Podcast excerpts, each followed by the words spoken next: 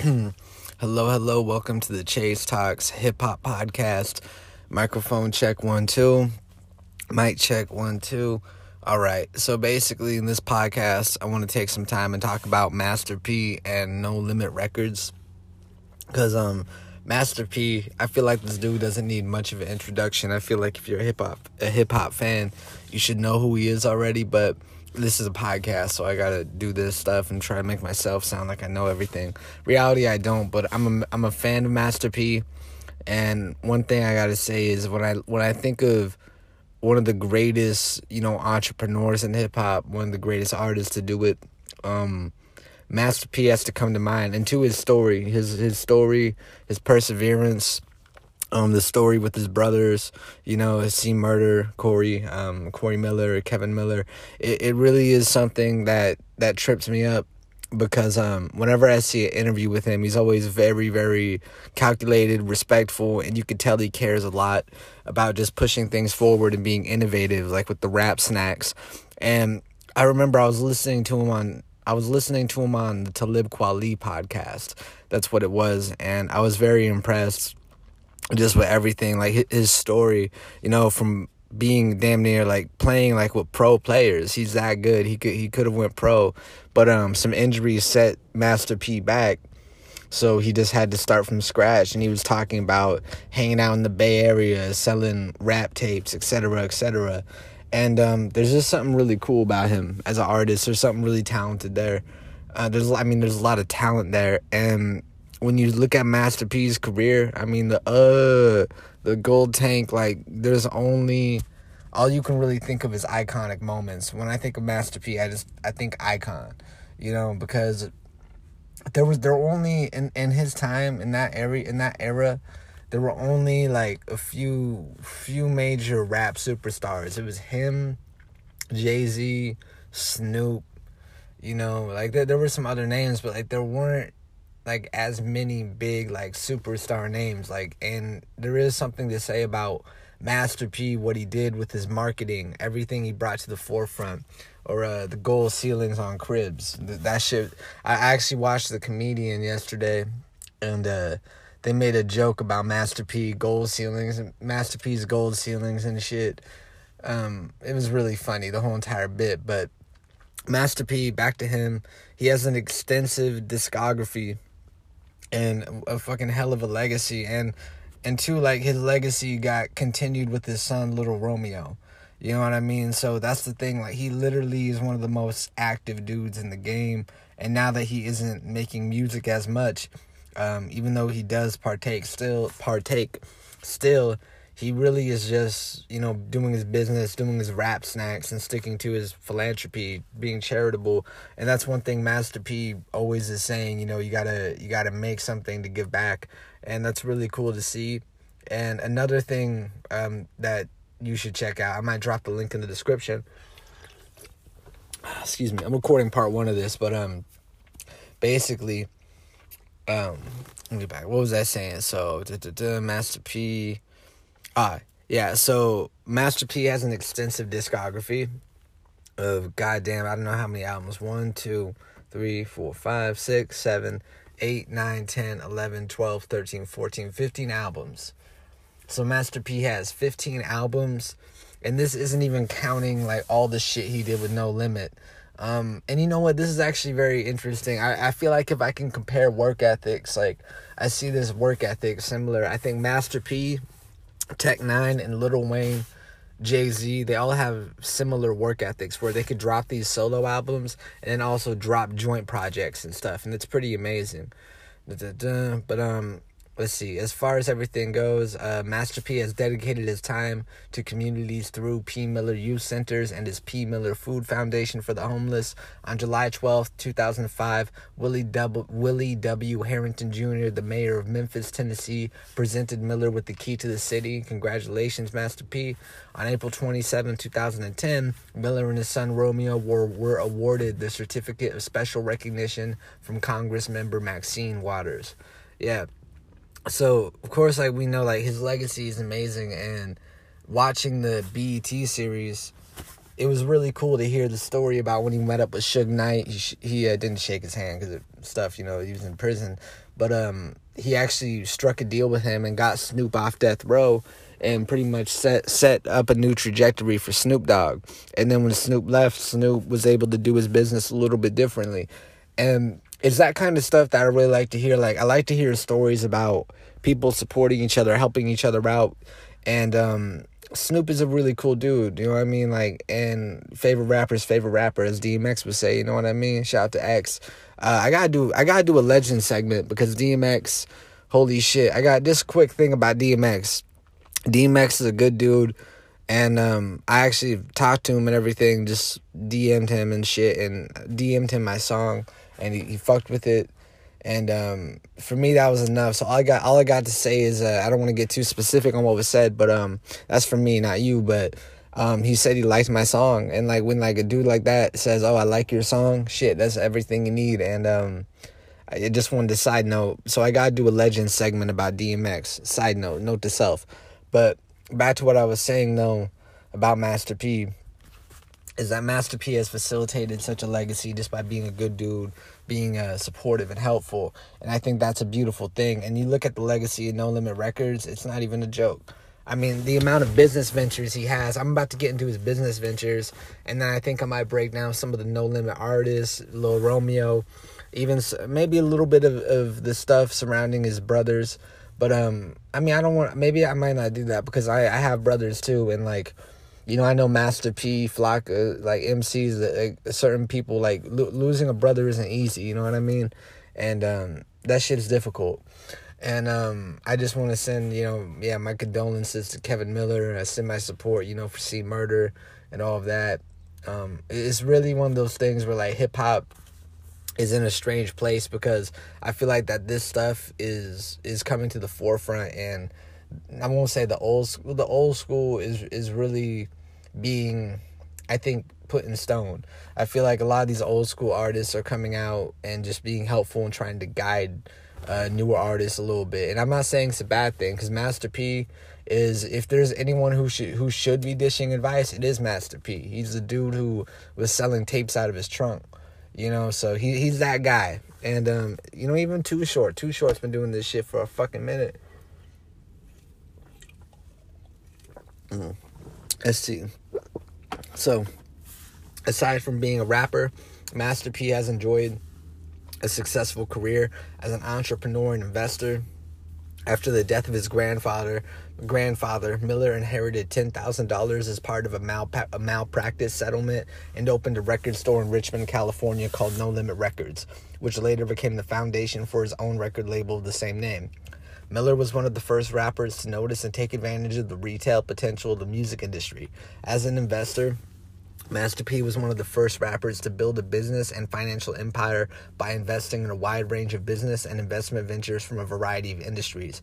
He has since invested the millions of dollars he made from his No Limit record company into a travel agency, a Foot Locker retail outlet, real estate, stocks, film, music, and television production, toy making, clothing, telecommunications, a jewelry line, auto accessories, damn, book and magazine publishing car ri- car rims, fast food franchises, and gas stations.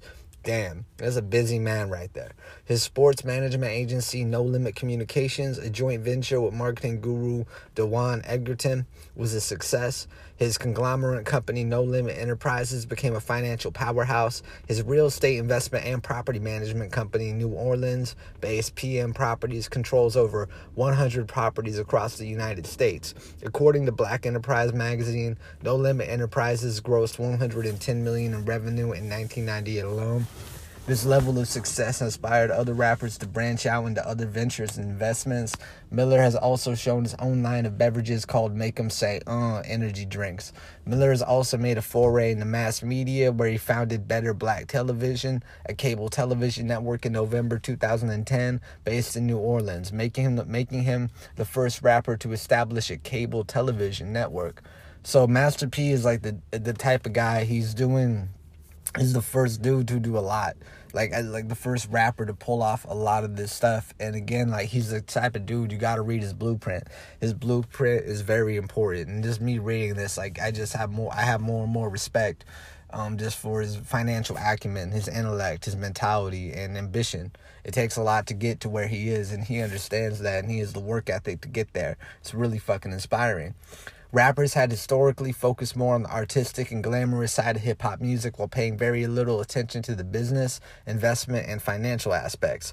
All that changed in 1996 when Master P signed a music distribution deal with Priority Records, one, one where No Limit Records would retain 100% ownership of their master recordings and keep 85% of their recording sales while giving Priority 15% in return for pressing and distribution, distribution, which allows No Limit to profit from future sales such as catalogs and reissues. Master P went on to make hundreds of millions of dollars from this deal. Additionally, Master P invented many innovative marketing techniques. According to Wendy Day, CEO of the Rap Coalition, Master P had a whole marketing movement. He was the first person to market the way a corporate entity like IBM would market to their clientele, whereas the traditional model for marketing records was to spend millions of dollars on an expensive vi- on expensive videos and airplay. Miller did not have such a luxury. As an independent artist, Miller had to find a way to sell, market, and build platinum records selling demand on a limited recording budget. He was known for keeping upfront business expenses down and profit margins high. He began selling tapes out the trunk of his car in every city and town in America where there was potential demand for his music. He gave out free samples to people with expensive cars and had them playing his music throughout their neighborhoods. This street level guerrilla marketing technique set the foundation to build a larger fan base for the future. After signing a deal with Priority, Miller began a high volume business model of cranking out as many records as possible and two like this guerrilla marketing can also be applied to the internet and that's what i love about the internet and i think Master P's hustle this is all applicable to anyone listening right now if you're an artist. Just saying he branded all his albums so that no limit brand became more important than the actual artist's name. Miller cross promoted all his artists and albums inside the album covers. He also used pen and pixel graphics, pen, pen and pixel graphics and mafia inspired themes to make his albums stand out using Photoshop. He offered 20 songs per album, whereas most albums offered 15 or less. As Miller learned that customers wanted more for their money, he turned his artists into a Marvel comic book in, in the Marvel comic book like characters rather than just rappers. Sorry. He made sure his artists were number one on SoundScan every time they released an album to build a perception of popularity. He used inexpensive videos to promote his artists, and he cross promoted albums using films and vice versa, tied them all together as a package. Brand image and identity became more important than just music quality. Miller's record labels have, have sold wait hold up miller's record labels have sold 75 million records as a damn as a result of his innovative marketing and branding strategies as founder and ceo of no limit entertainment miller at one time presided over a business empire that included conglomerate no limit enterprises no limit records bowda inc no limit clothing no limit communications no limit films no limit sports management pm properties and and Advantage Travel. Miller represented former NFL running back Ricky Williams, when he was drafted by the New Orleans Saints. However, the deal was rated the worst contract for a player in NFL history by ESPN. Miller manages the music, film, and television career of his son, rap star Romeo Miller, as well as pop star Forrest Lipton and Atlanta rapper Gucci Mane. Miller was the executive television producer for his teenage daughter's Symphony, uh, Cymphonique's Nickelodeon show How to Rock and co-creator of Romeo. So damn, so basically let's be fair, like Master P is essentially one of the most ambitious and industrious dudes ever to do it, not just in hip hop, but in business in general, because that's like some that's some real, real genius level shit right there. And now like to, to furthermore break down the career of Master P, we have to look at we have to look at uh, No Limit Records. No Limit Records, obviously, we know about the joint deal they did they did with Priority, where they kept 100% of their masters, 85% of their royalties and profits, and they would give 15% to Priority since they were able to make so much. Well, um, let's see. I want to just break down everything uh, about the roster, about the fucking discography that came out because I feel like that there were a lot of people signed uh, there were a lot of people signed to No Limit Records, a lot of notable names, and I'm gonna break that down. Like people from Snoop Dogg, who dropped three albums under the under him, Mercedes, uh, Silk the Shocker, Mystikal, Mia X, Maxi, Murder, Magic, Short Circuit, Little Soldiers, Romeo Miller, uh, Fiend, Kane and Abel, and Soulja Slim. So there were a lot of people that were attached to No Limit, and there's more, even more. And um, and now at this point, like since No Limit Records isn't active and stuff, there is this way we can reflect on it, and that's the thing with this shit. Like I love to talk about No Limit Records because there is, like, there is just such this notoriety. There is such a notoriety where you look at the logo, you already know what is going on. You know what's you know Master P. You get the situation out the gate, and going into this like the beginning is the beginnings of No Limit in 1991 you know, Master P was doing his career. He was distributing through a small California Bay Area record label, No Limit Record Shop. Started out in Richmond. He moved to Richmond to get away from the violence to get away from the violence that plagued the city of New Orleans, in particular, the Caliscope, the Calliope, eh, the Calliope housing projects where he hustled to survive. Master P would then use a $10,000 settlement check from his grandfather's malpractice suit to fund his record store and lay the foundation for his future label.